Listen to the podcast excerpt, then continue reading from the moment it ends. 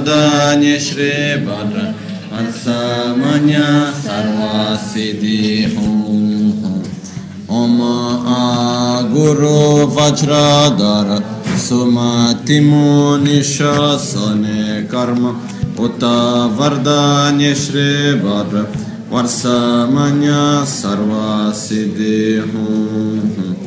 Om uh Guru Vajradhara Sumatimu nishasane karma Utta vardanya shri badra Var samanya sarva siddhi hum Om A Guru Vajradhara Sumatimu nishasane karma Utta vardanya shri badra Var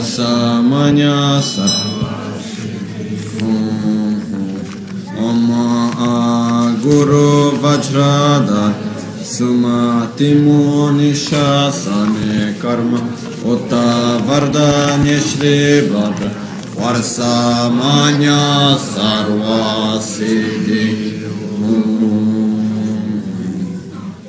Akyuke Akudan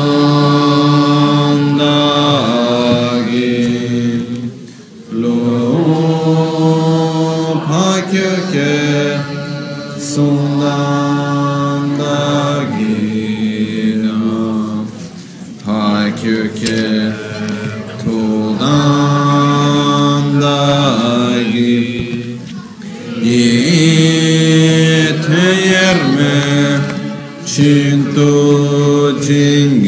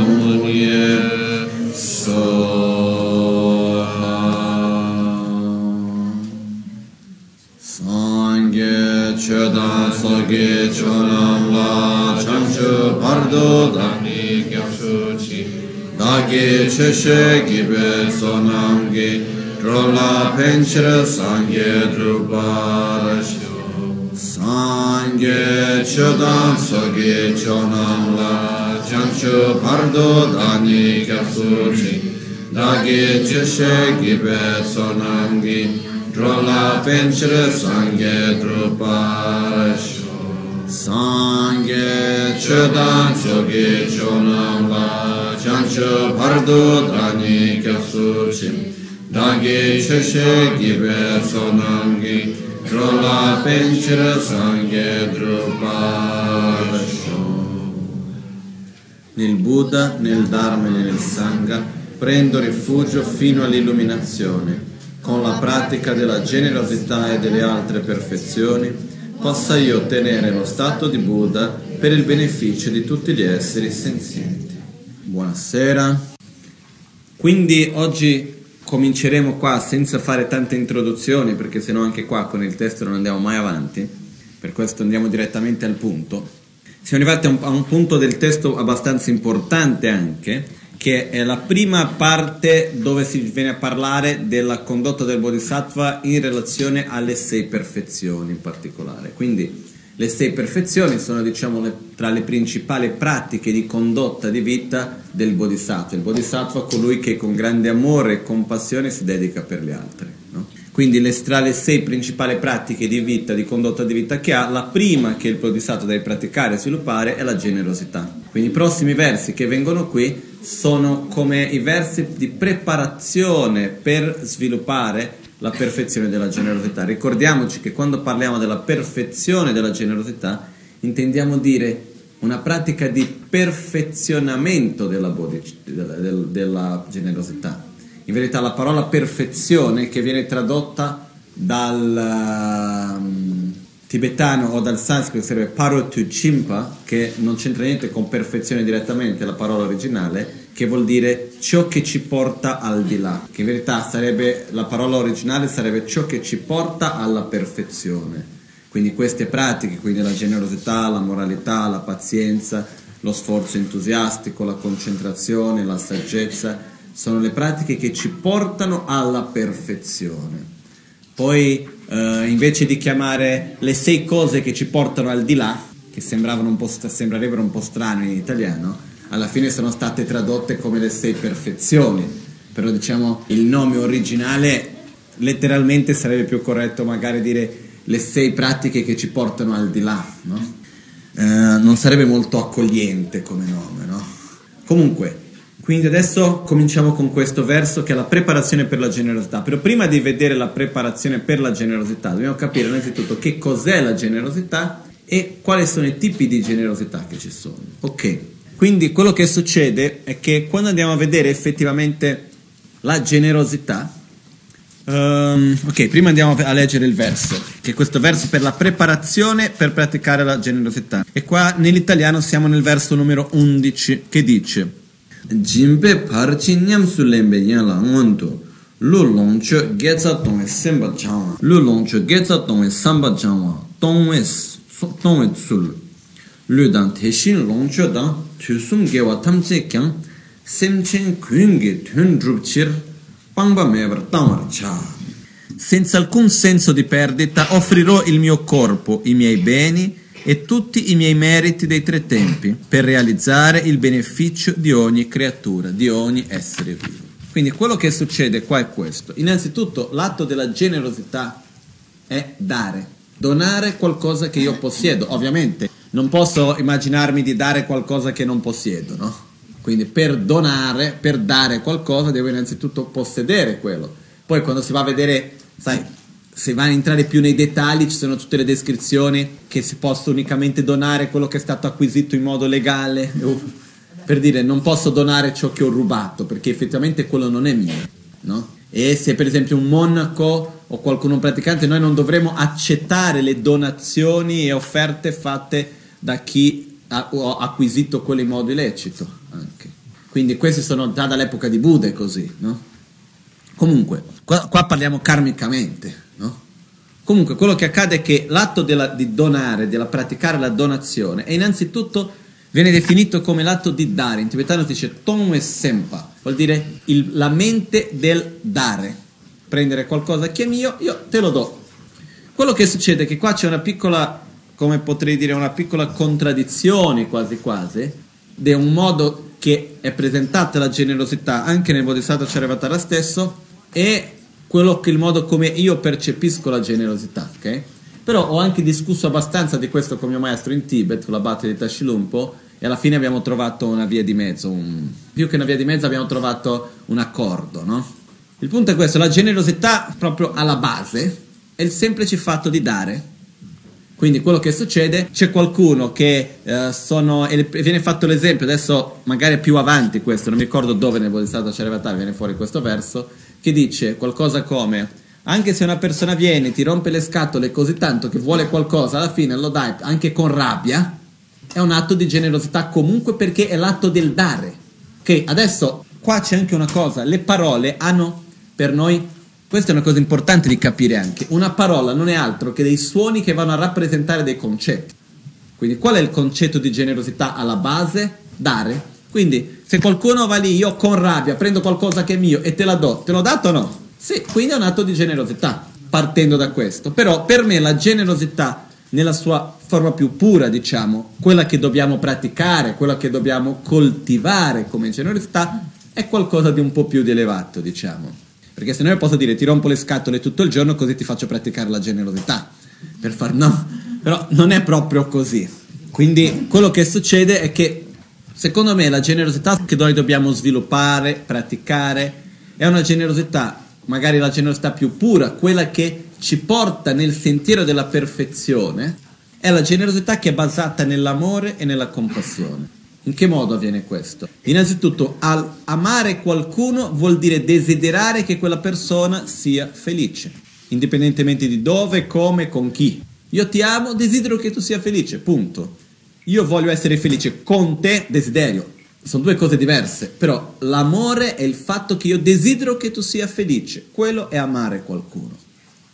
Compassione è desiderare che quella persona sia libera dalla sofferenza, non vuol dire soffrire per la sofferenza dell'altro. La parola in latino ci porta a queste, questo significato del soffrire per compatire anche. Quindi soffrire per la sofferenza dell'altro, mentre nel buddismo questo concetto non esiste. Il concetto di compassione è desiderare che l'altro sia libero dalla sofferenza. Quindi quello che avviene è che quando nel momento nel quale io desidero che tu sia felice, io desidero che tu sia libero dalla sofferenza, io prenderò quello che possiedo che può essere il mio tempo, il mio corpo, le mie risorse mentali, le mie idee, le mie cose materiali, la mia energia. Posso donare qualunque cosa che io possiedo e vado a condividerli con te affinché tu sia felice, affinché tu sia libero dalla sofferenza. Quando c'è qualcuno che noi veramente amiamo e quella persona ha bisogno di qualcosa che noi abbiamo, abbiamo la tendenza di condividere con quella persona o no? Sì. Quindi alla base della generosità c'è l'amore e la compassione. Okay? E anche perché la generosità come la vedo io, la generosità più pura, è la generosità nella quale si dona senza voler nulla in cambio, a non sia la possibilità di donare stesso. Io ti do qualcosa perché io credo in quello che sto facendo. Io non te lo sto dando neanche, non, non voglio un grazie, non voglio il riconoscimento, non voglio nulla in cambio. Voglio unicamente la possibilità di poter darlo, anche se in scambio mi sputi in un occhio. Io sto facendo la mia parte, io la faccio. Poi la tua parte che riconoscere, se non la fai, sono fatti tuoi. Per la mia parte la sto facendo di donare. No? Quindi l'atto di generosità più profondo è quell'atto nel quale si dà qualcosa perché si ama, innanzitutto, senza voler nulla in cambio. E questo donare senza voler nulla in cambio è solo possibile con la base dell'amore e la compassione. Io non amo qualcuno, non ho compassione verso qualcuno. Per dire impossibile che io riesca a donare qualcosa a quella persona senza voler nulla in cambio. Perché gli sto dando? Perché non mi serve? Quindi voglio, e, e voglio qualcosa in cambio, non so dove buttare, tienilo pure, no? È diverso, non è un atto di generosità nella quale ti sto donando qualcosa, no? Quindi quello che accade è che prima di riuscire veramente a compiere un'azione fisicamente, direttamente, dobbiamo innanzitutto prepararci mentalmente, perché l'azione fisica nasce dalla mente. Non è possibile compiere un'azione fisica senza che ci sia anche una base mentale per quella stessa azione. Quindi quello che succede è che l'atto di generosità, ovviamente io devo donare qualcosa che io possiedo, che possa essere il mio corpo, per esempio aiutando qualcuno che sta malato, Uh, ci sono mille modi che posso donare il corpo in generale mettendomi a, nel, a servizio degli altri, no? Io cercavo di avere questa generosità, per esempio, quando andavo in treno, di andare a aiutare con le valigie le persone più anziane, raramente accettavano l'aiuto, no? Magari vedendo a me vestito così, che andavo lì in mezzo alla stazione, posso aiutarti con la valigia? Di solito dicevano di no mi guardavano con la faccia strana, io dicevo, ok, niente, andavo avanti, no? Però quello che succede è il fatto comunque, questo è un modo anche di un atto di generosità, usiamo il nostro corpo per il bene dell'altro. Possiamo donare le nostre idee, possiamo tante di quelle cose che possiamo donare, i nostri beni materiali, condividiamo con gli altri in modo come possiamo, la nostra energia positiva la andiamo a dedicare agli altri. Quindi quello che succede è che prima di andare effettivamente a fare queste cose, quindi da un punto di vista si può dire pratico, diretto, quello che c'è prima di questo è la preparazione mentale. Io devo prepararmi mentalmente, familiarizzarmi con l'idea di donare. Quindi quello che stiamo facendo qua è unicamente immaginando di donare, immaginando di avere un atto di generosità. È come nelle meditazioni per sviluppare la bodhicitta anche questo. Dobbiamo prima di tutto cercare di amare gli altri almeno in visualizzazione, no? Per dire, se io riesco a amare qualcuno in visualizzazione, no, no, non deve esserci la persona veramente davanti a me, ma se io riesco ad amarla in visualizzazione e ritorno a questo pensiero non un giorno o due o tre, ma più volte, la prossima volta che ce l'avrò davanti avrò meno avversione. Non è che andrò ad abbracciarla e abbracciarla. Magari appena la vedo, ritorno a quel sentimento d'amore, poi apre la bocca, mi dice due cose, ritorna l'avversione, possibile, eh? Però quello che succede comunque è che più vado a familiarizzarmi con quel sentimento, piano piano nasce quel sentimento in me. Quindi nello stesso modo, per riuscire a praticare la generosità, che è una qualcosa estremamente importante, per noi stessi poi anche, eh? per riuscire a praticare la generosità, prima di tutto dobbiamo familiarizzare noi stessi, preparare noi stessi alla generosità mentalmente. Quindi quello che stiamo facendo qua è immaginare di dare, di donare ciò che possediamo come un modo per un domani, per dire se io ogni giorno visualizzo che dono i miei beni materiali, quello che ho a tutti, quando arriverà una persona a chiedere qualcosa lo darò con gioia. Quindi vado a familiarizzare la mia mente, vado a prepararmi mentalmente per la generosità. La cosa importante che c'è anche in questo è che non, se noi stiamo ad aspettare il giorno che saremo molto generosi, possiamo aspettare, eh? Perché quello che accade è che dobbiamo costruire la generosità nella nostra propria vita, dobbiamo coltivare queste attitudini dentro di noi, non vengono fuori dal nulla, ok? E questo è quello che questi versi vogliono fare anche in noi. Un altro punto importante, prima di, uh, che possiamo vederlo già con la prima parte del secondo verso, che dice ngebar thongrik pe gyumtsen tamche la chakpa pangshin tangwe nyange toba tamche tangwe nyange da dalo nyange deba dando via uh, ogni cosa il dolore verrà, tra, uh, verrà trasceso e la mia mente otterrà lo stato del nirvana. Quello che accade innanzitutto, prima di vedere il significato specifico di queste righe, è il fatto che comunque l'atto di generosità è molto importante nel sentiero spirituale, è una, è una qualità molto importante da sviluppare per il praticante stesso. Questo viene spiegato con molta chiarezza da Nagarjuna, poi da Chandrakirti e poi io ho studiato direttamente il testo di Lamazon K, che è il commentario del Madhyamika Vartika, che sarebbe il testo di quale spiega la, la, corretta visione della realtà, eccetera, eccetera. E nel primo capitolo di questo testo parla tutto della generosità e l'importanza di praticare la generosità. E comincia dicendo, se qualcuno vuole realizzare la corretta visione della realtà, devi prima praticare la generosità. Se qualcuno vuole essere capace di uscire dal ciclo di sofferenza, eccetera, eccetera, deve essere generoso.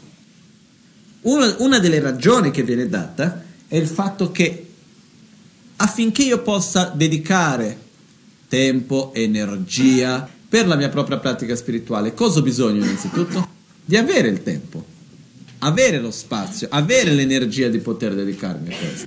Se io devo stare a lavorare 18 ore al giorno per sopravvivere, dove trovo il tempo materiale, mentale di sedermi a meditare, di studiare, di andare a sentire insegnamenti, eccetera, eccetera. Non dico che sia impossibile, però è estremamente difficile. Se io, senza vacanze neanche, diciamo, no? Peggio ancora.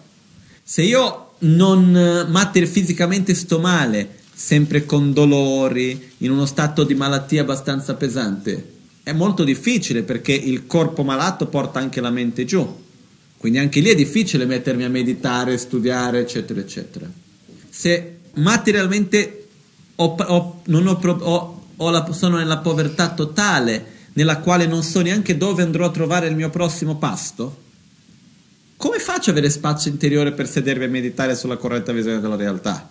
Non dico che sia impossibile, però diventa veramente difficile. Quindi si dice che per il sentiero spirituale, una volta che abbiamo questo corpo grossolano, c'è un minimo materialmente che ci serve.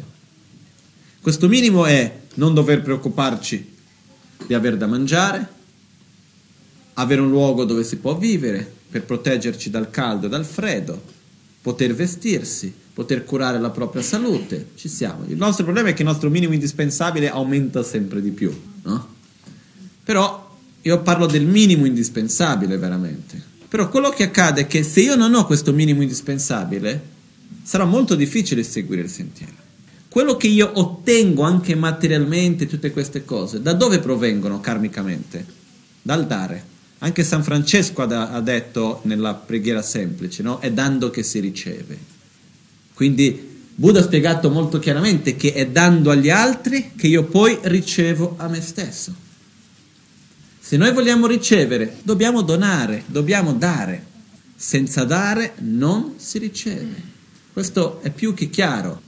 Quindi quello che accade è che anche qua c'è un altro aspetto, qualunque cosa che noi riceviamo, qualunque cosa che noi otteniamo materialmente, anche i piaceri, eccetera, eccetera, è comunque il risultato di una causa che nel passato abbiamo creato. Allo stesso modo, se io vado a comprare qualcosa, vado e compro questo bicchiere.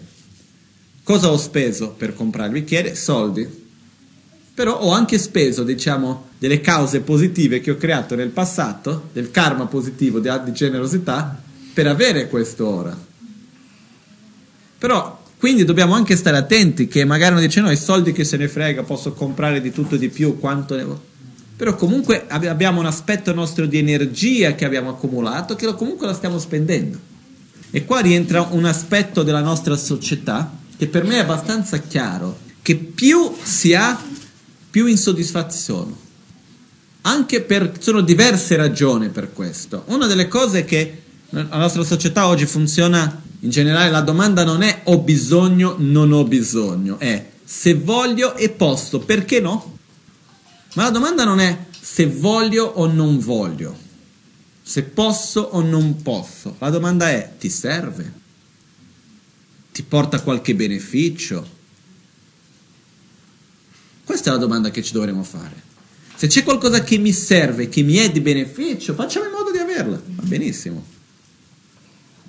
Ma se non mi serve, per niente, non mi porta nessun beneficio, ma la voglio, è un continuo spendere energia per cose che non portano nessun risultato. Quindi se noi andiamo a vedere, abbiamo una società nella quale sempre si ha di più, ma si è sempre più poveri. Se noi prendiamo riferimento di povertà e ricchezza, colui che è soddisfatto è ricco e colui che è insoddisfatto è povero. Viviamo in una società estremamente povera da, quel, da questo punto di vista. Questo viene anche dal fatto del relazionarsi con le cose che sono intorno a noi, principalmente i piaceri sensoriali, i beni materiali, la nostra propria immagine, non sul punto di vista cosa mi serve per aiutarmi a star meglio, la domanda non è quella, è cosa voglio. E il desiderio, più uno si lascia prendere dal desiderio, più uno dà spazio al desiderio, più spazio il desiderio prende. Sai, sono queste persone che uno ospita a casa, perché magari sono in un momento un po' di difficoltà e così via, e non passano due giorni e hai già visto che quello lì, mentre tu stai cucinando, è seduto sul divano a guardare la tv, no? Poi passa qualche giorno e lì da fra un po' lo vedrai che troverai, che ne so, che ha letto con tua moglie, per dire uno, no? Per dire, per quello che vuole dire, è quelli che prende tutto, no? piano piano prende spazio, non ha limiti di nessun tipo, no? Quello che voglio dire è il fatto che il desiderio è, è, in questo modo, il desiderio non ha limiti, più spazio tu dai al desiderio, arriva un punto che il desiderio prende anche delle cose che tu non te le immagini neanche. Arriva un punto nel quale si va a fare delle cose, si va a voler anche cose che uno prima non aveva mai neanche sognato. Per questo la grande forza è domare il desiderio, non con dolore, non mi posso avere, mi devo punire perché non lo posso avere, non in quel modo, ma guardarlo in faccia, guardarsi in faccia a se stesso. Quando noi vediamo che stiamo desiderando qualcosa stupida, ok? E io ho già visto persone dire che qualcuno ha detto lo voglio questo, io ho detto ma sei scemo. Sì, sono scemo ma lo voglio. No? Il punto è che lo voglio. E una volta mi ricordo, questa per me è stata una battuta, però mia sorella ha funzionato. Ero con mia sorella in un posto e lei voleva tantissimo una cosa, era una giacca, che era completamente inutile. Non serviva a nulla, ci aveva già, già, però ha visto cosa si è fissata su quella giacca, no? E stavamo camminando insieme e io dissi a mia sorella a un certo punto, ho detto, ma dai, e ho detto, il punto non è, io ribadisco sempre su quel punto, ti serve la giacca? Ah no, sì, mi serve la giacca. E comincia a trovarsi tutte le scuse per le quali gli serve. La realtà è che non gli serviva. Quindi io ho detto, ok, la giacca ti serve, va benissimo, accetto le tue spiegazioni, però se a te ti serve la giacca io mi compro questo set di sedie. Poi in un negozio c'erano delle sedie brutte così, non ho mai visto in vita mia. E ho detto, ma erano veramente orrende quelle sedie, dove io ho visto quelle sedie e ho detto, no, mi compro anch'io quelle sedie lì, se tu compri quella giacca troverò anch'io un modo per una ragione dove mi serviranno, no? E era una battuta che volevo fare, ma in quel momento le ha fatto scattare qualcosa e lei ha capito il gioco che stava facendo con se stessa, no? Quindi quello che succede è che noi, quando si parla del desiderio, abbiamo questa attitudine comunque di sempre dare troppo spazio al desiderio. Mentre il desiderio deve essere tenuto a base. Non deve essere represso, che siamo lì a soffrire perché non ce lo possiamo avere questo, ma dobbiamo tenerlo, tenerlo nel guinzaglio, per dire, non è che lo possiamo lasciare andare dove vuole, dobbiamo tener conto del desiderio, che in quel modo ci torniamo forti e diventiamo padroni di noi stessi.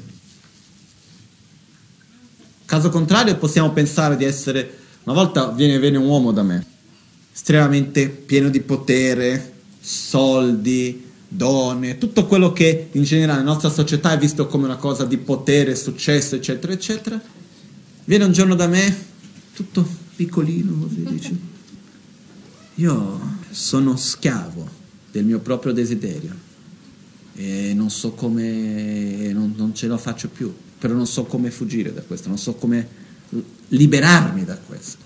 La realtà è questa. Quindi la generosità è anche l'antidoto a questo. La generosità è liberare noi stessi da questo nostro desiderio.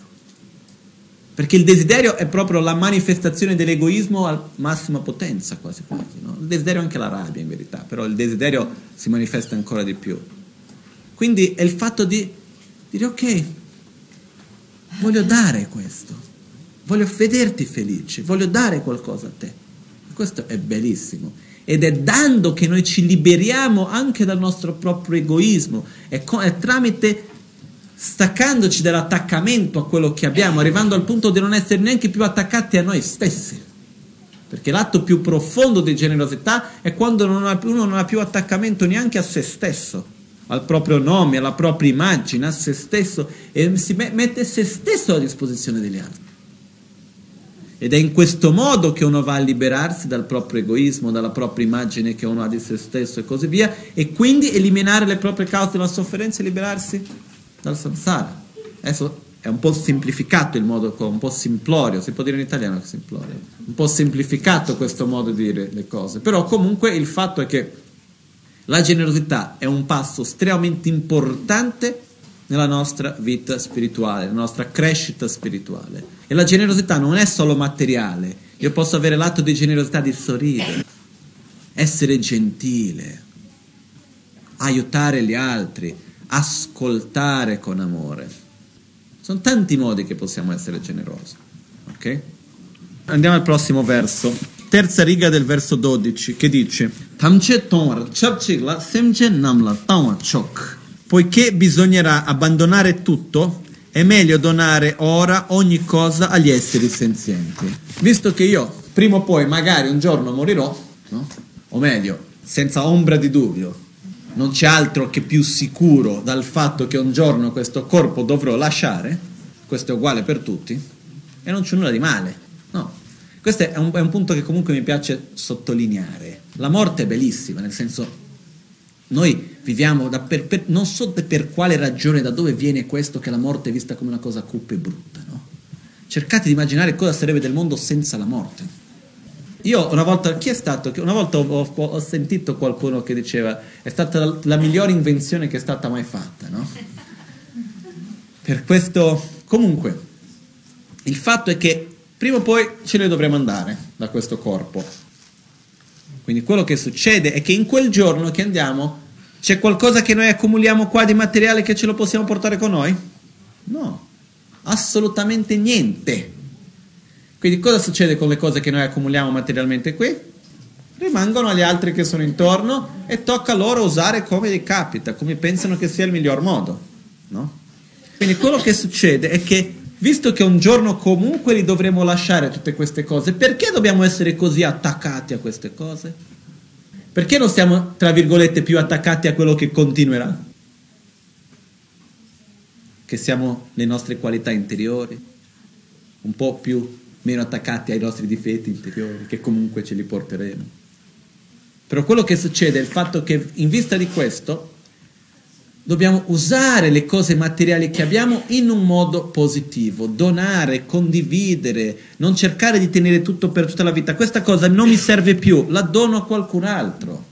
Questo mi fa ricordare che per me una delle cose più belle del Natale, ero, tra i più belli ricordi del Natale quando ero bambino, era prendere tutti i giocattoli che non giocavo tanto, alcuni mi piacevano ancora, ma non giocavo tanto, li mettevamo tutto nel sacco e andavamo, come andavo con mia madre, a distribuire questi regali ai bambini per strada. No?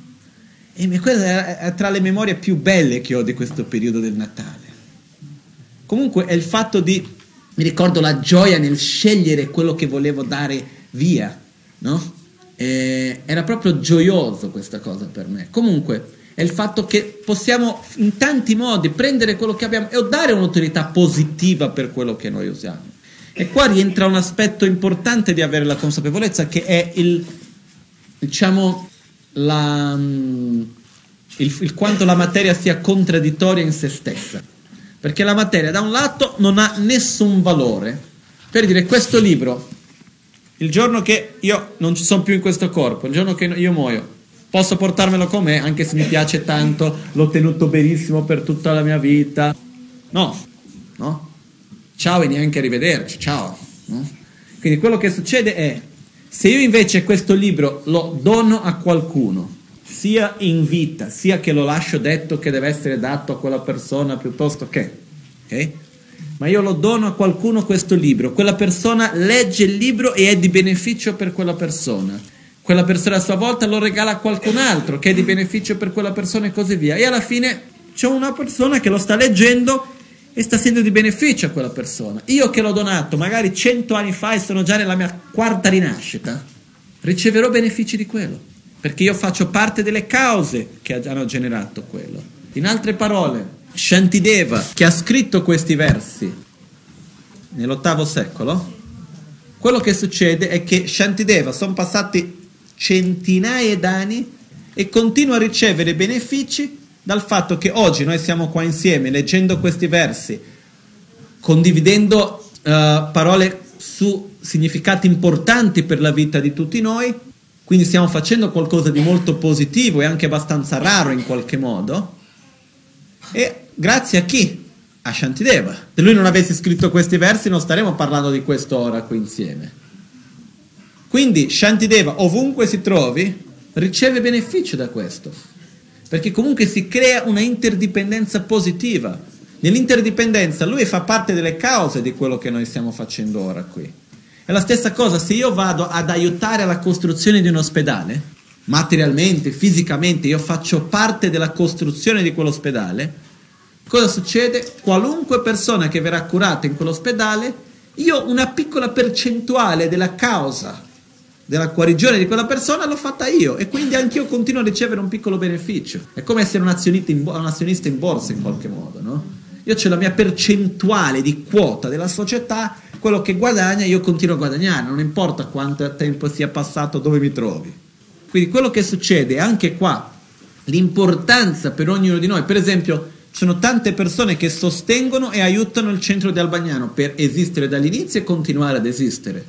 Se non, fossero, se non fosse per l'aiuto di tante persone, assolutamente questo posto non sarebbe qui e noi non saremmo qua insieme. Quindi ogni volta che qualcuno riceve beneficio dall'essere qua, dal venire a questo luogo, quello che succede è che tutte le persone che hanno creato le cause e che continuano a fare affinché questo posto post, possa esistere, ricevono un beneficio.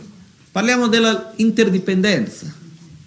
Quindi è l'importanza anche per noi di saper usare la materia in un modo furbo modo intelligente, sia perché io posso usare la materia in un modo che finisce nell'atto stesso che compio, per dire.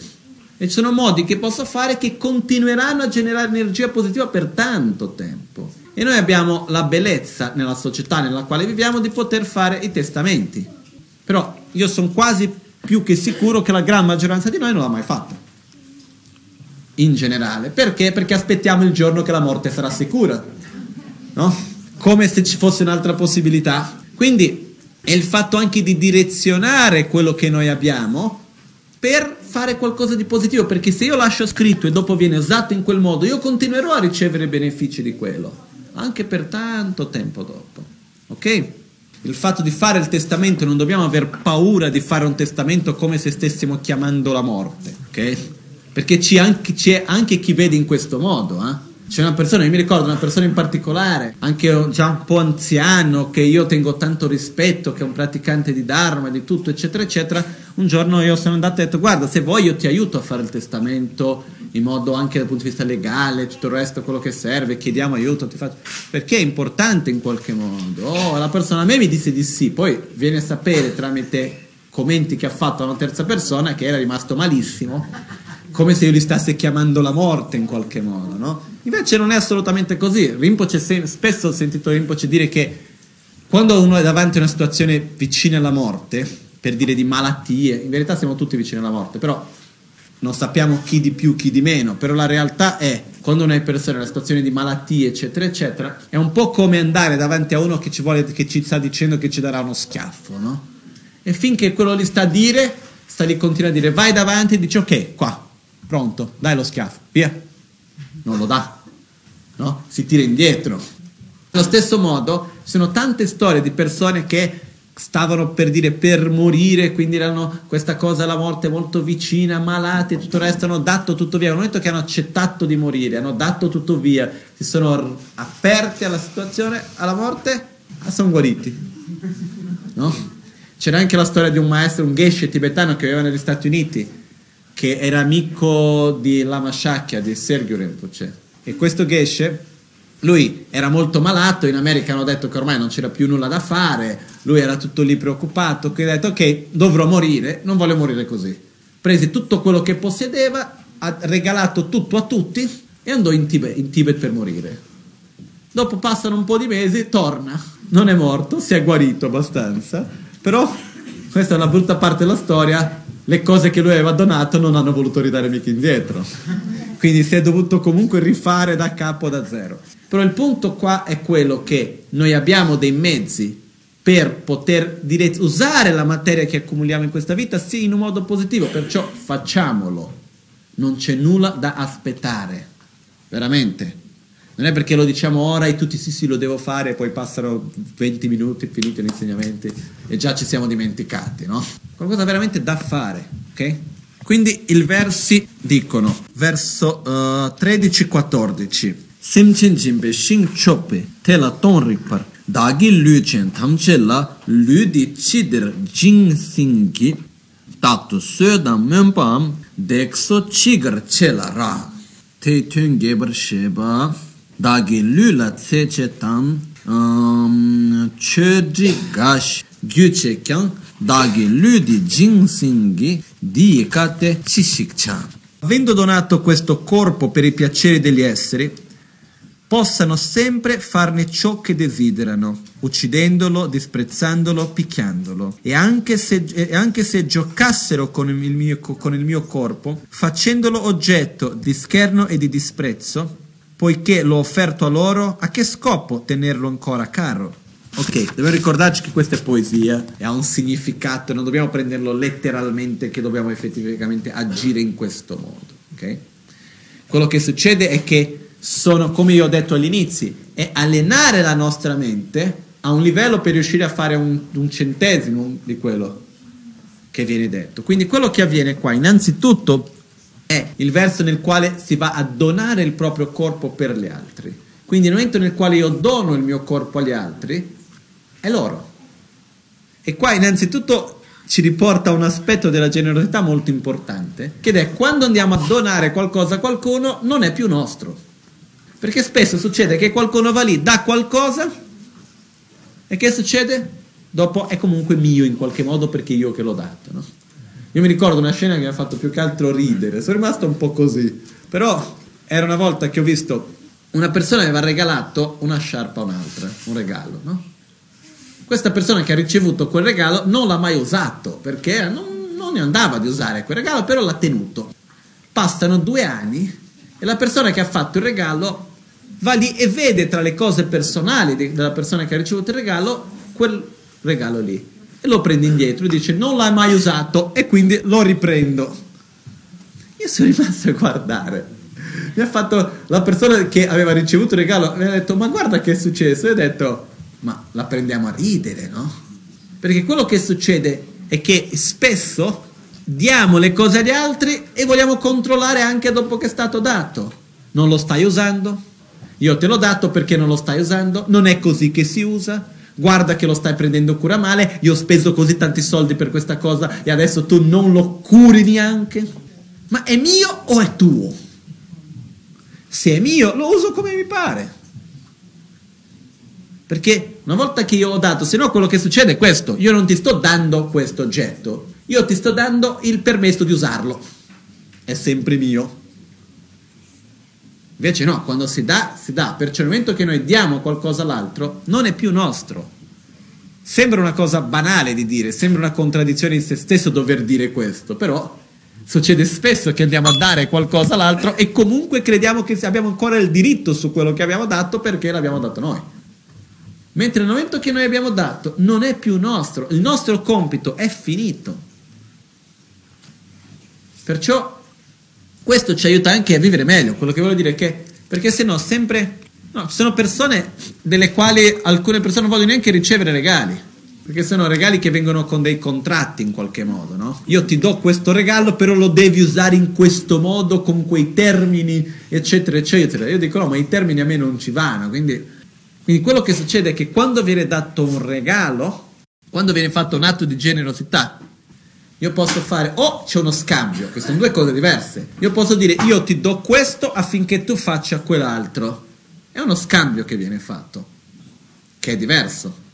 Però nel momento nel quale io dono qualcosa, ho dato, punto, non è più mio, non, non, non, non devo, non ho più diritto su quella cosa, ok? Quindi se io dono il mio corpo a qualcuno, ho diritto sul corpo? Effettivamente no. Quindi nel momento nel quale io dono il mio corpo a tutti gli esseri e mi trattano male, mi eh, mancano di rispetto piuttosto che eh, loro possono fare quel che vogliono. Quello che succede è che magari noi riusciamo a capire questo meglio usando l'esempio che sia quello di andiamo ad aiutare qualcuno che è molto malato una persona molto malata, andiamo lì a servire quella persona. Quindi offriamo il nostro corpo, il nostro servizio a quella persona che è molto malata. Mentre stiamo lì a aiutarla, ci sono persone che quando sono molto malate, con la febbre molto alta o altri problemi anche, finiscono a sputarci in faccia piuttosto che picchiare, uh, ci vanno a criticare e comunque offenderci o cose di questo genere. Però se quella persona fa questo, qual è la reazione che abbiamo mentre stiamo lì aiutando? Io sono venuto qua per aiutarla, quindi accetto queste cose comunque. Perché io sono venuto qua nella quale sto offrendo me stesso per aiutare quella persona. Quindi se fa questo lo accetto. Quindi nello stesso modo noi ci offriamo a tutti gli esseri nel modo per aiutare ogni essere, quindi aiut- accettiamo anche la loro ignoranza, accettiamo anche il modo come loro fanno senza dover prendercela con ognuno con quello che venga a fare. No?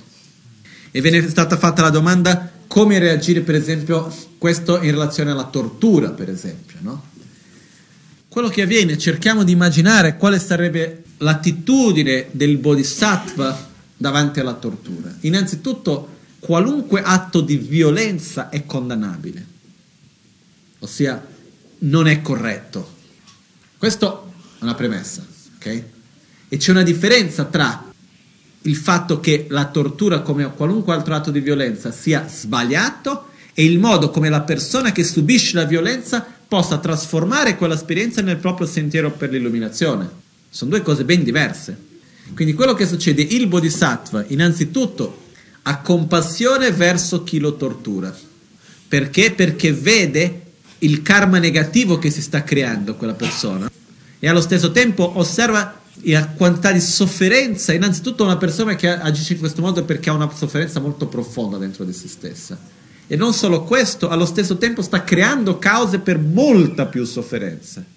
Quindi il Bodhisattva, essendo consapevole di questo, ha compassione e vede la propria tortura non come una... La, la, non dà la colpa di questo a chi lo tortura, ma vede come il risultato delle proprie azioni create nel passato.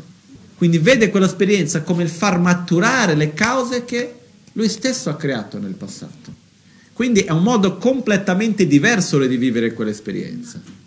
C'è stato un monaco che una volta, dopo essere stato per 18 anni, qualcosa del genere, in prigione, e gli è stato chiesto quando è uscito qual è stato il momento più difficile per te. E lui ha detto: Il momento più difficile per me in prigione è stato quando ho quasi perso la compassione verso le guardie. Quindi non è stato quando l'hanno picchiato, quando non ha avuto da mangiare, piuttosto che altre cose. È stato quando ha quasi perso la propria compassione. Quindi questo vuol dire che per lui è riuscito a trasformare quell'esperienza nel proprio sentiero spirituale.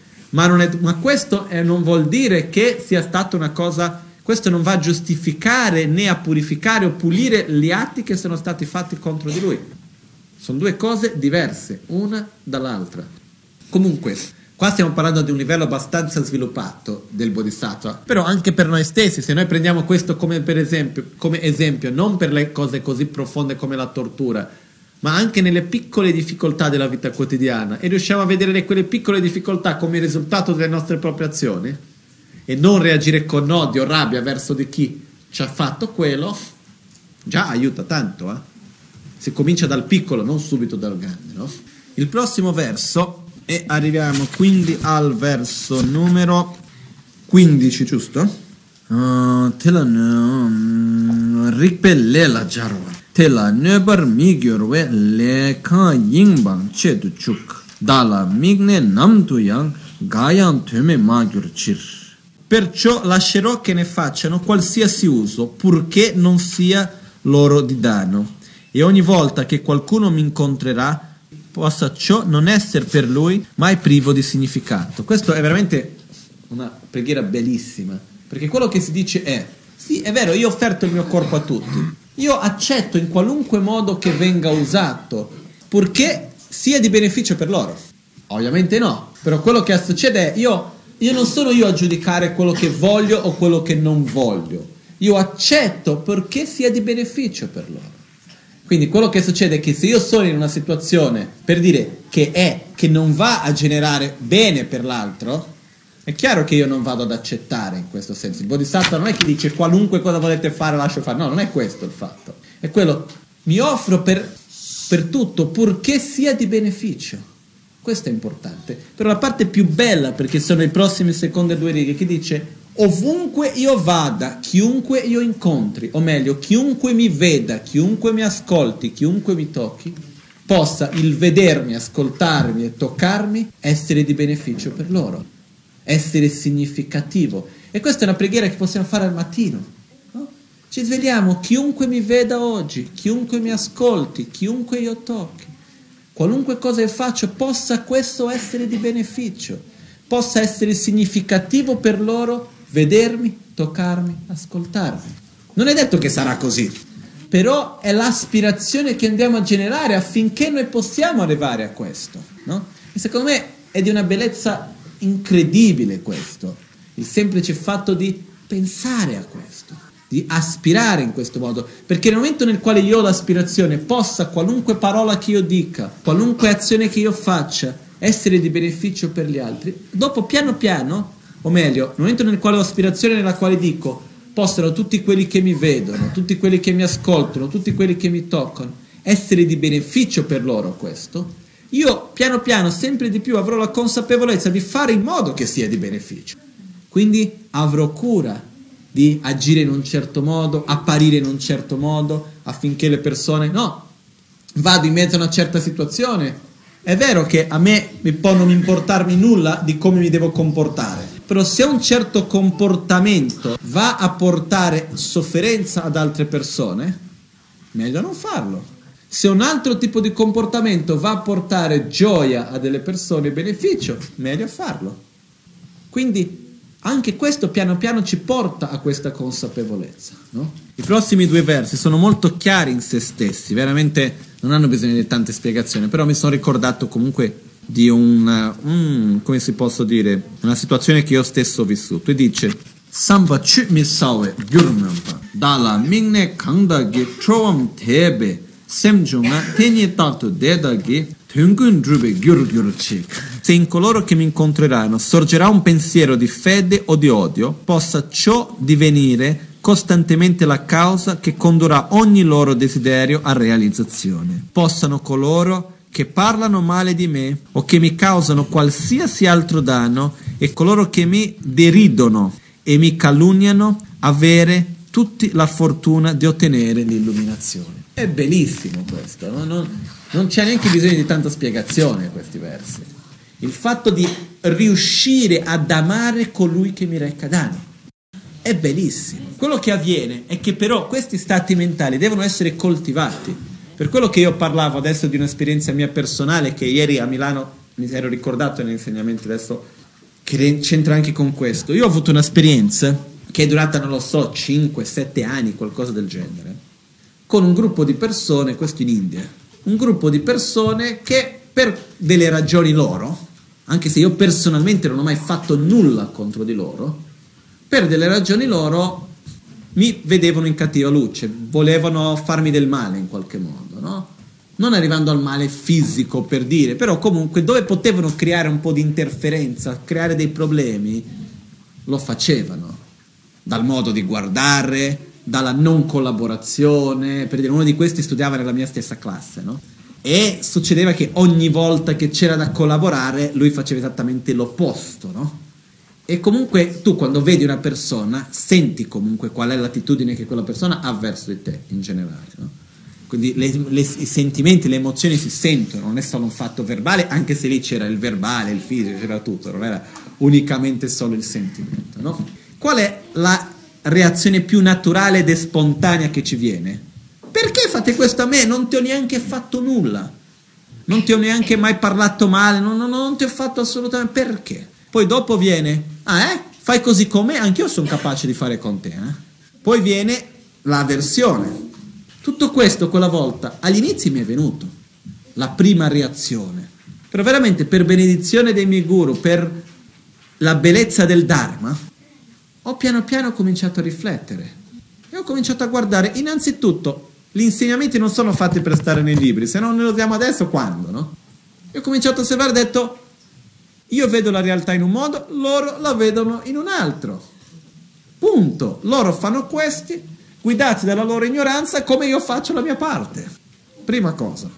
Seconda cosa, nel momento nel quale io vado a desiderare a loro quello che loro fanno a me, non posso, siamo allo stesso livello.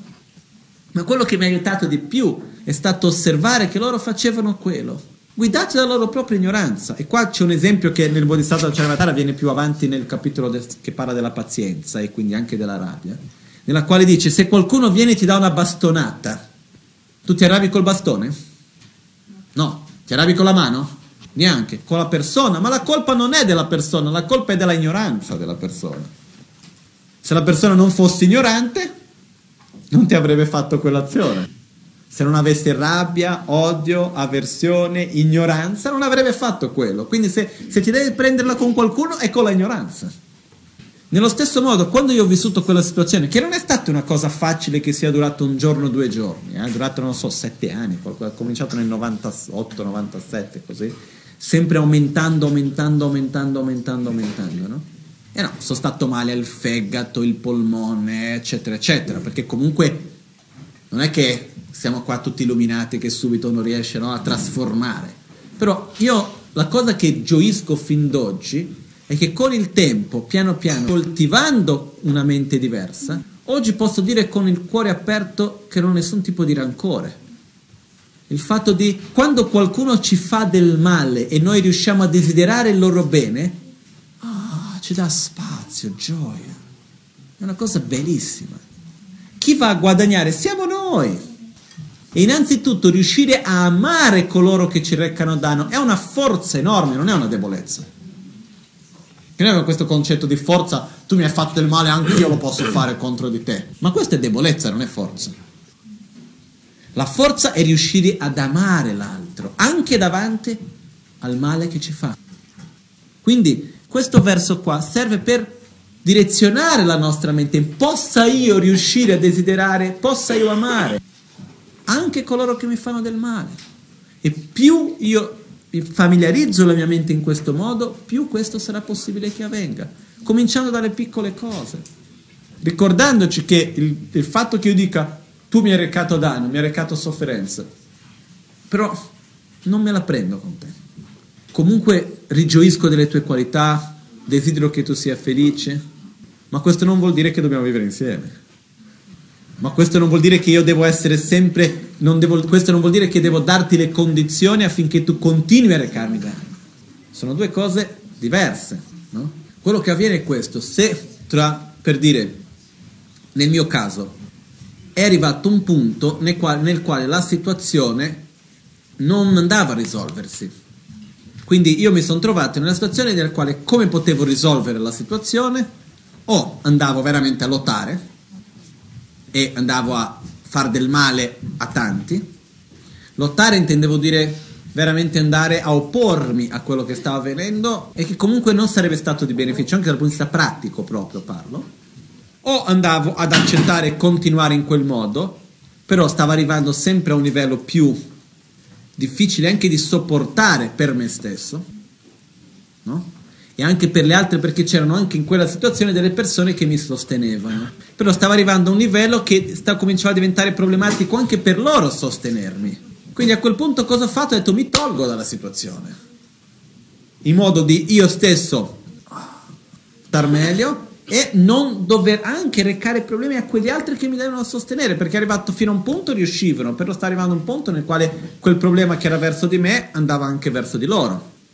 Quindi quando siamo in una situazione dove c'è conflitto, dove qualcuno ci tratta in un certo modo, ci sono certe problematiche, non troviamo una soluzione per quel conflitto. In altre parole, ci dobbiamo togliere, ma in altre parole, non aver odio verso chi ci reca danno non vuol dire non risolvere il problema. Sono due cose diverse. Una cosa è risolvere le difficoltà che abbiamo, i problemi che abbiamo, l'altra cosa è interiormente come mi pongo davanti a quella persona. Se uno mi viene a picchiare, io posso molto ben difendermi. Non è che devo, ok, non odio contro di te, continui. E certe volte devo anche usare la forza per fermarlo, perché sta recando danno anche a se stesso in quel modo. Quindi è questa la cosa della quale stiamo parlando qua. Innanzitutto è la nostra attitudine interiore di non mantenere il rancore, l'odio verso coloro che ci recano danno. Quindi i prossimi versi, bellissimi e anche semplicissimi da capire, dal verso 18 che dice Kanda dala kase ram shenda neba cheba am te shin charga tonya rong tamche jamchu kalda. Long chebe gyur memba rangni shingi nyergo tada gyur. Dani gwe me namge gwe lamshu namge teben dan galdo namge trudan ni sindan samba ni tu gyur. Lingden ling tön nyer la ling dang ling dang ni marme de la marme dang neme de la neme dang dani lu chen dani lu chen den de pa khün gi ten de gyur war sho yishin nor da yishin nor da phung ba sang ringa drup da men che da pa sam gi ni shing da dang lu chen nam ge de lu chen nam ge de jor gyur Tacho chungwa chenpo dan namka shinto takpar yang semchen paktu meba ye namya nyerso shir yang sho. So few verses here. Possa io essere un protettore per coloro che ne sono privi, una guida per chi viaggia lungo la via. Possa io essere un ponte, una barca o una nave per coloro che desiderano attraversare le acque. Possa io essere un'isola per coloro che cercano la terraferma e una lampada per coloro che anelano alla luce possa io essere un giaciglio per coloro che desiderano riposo e un servitore per coloro che se ne vogliono uno. Possa io essere una gemma che esaudisce, i desideri, un vaso della fortuna, mantra potenti, medicine prodigiose. Possa, possa divenire un albero che soddisfa i desideri e una mucca dell'abbondanza per il mondo. Proprio come lo spazio, la terra e gli altri grandi elementi, possa io sempre essere un sostegno per la vita delle innumerevoli creature. No? È bellissimo, non, non, richiede niente di più, no? non, non, c'è nulla da aggiungere. No? In altre parole, possa io essere ogni cosa, possa io essere la terra sui quali gli esseri vanno a camminare, l'aria che respirano, l'acqua che bevono, possa io manifestarmi in ogni modo che sia di beneficio per gli esseri. La medicina che gli serve, il cibo, i fiori, poi io mi manifesto in qualunque modo che possa dare gioia e benessere per qualunque essere.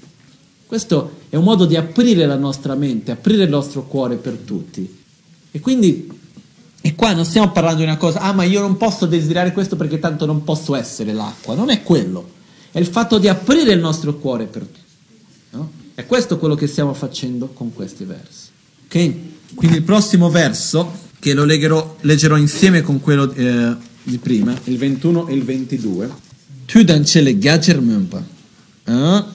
Yu tu chebar chebar.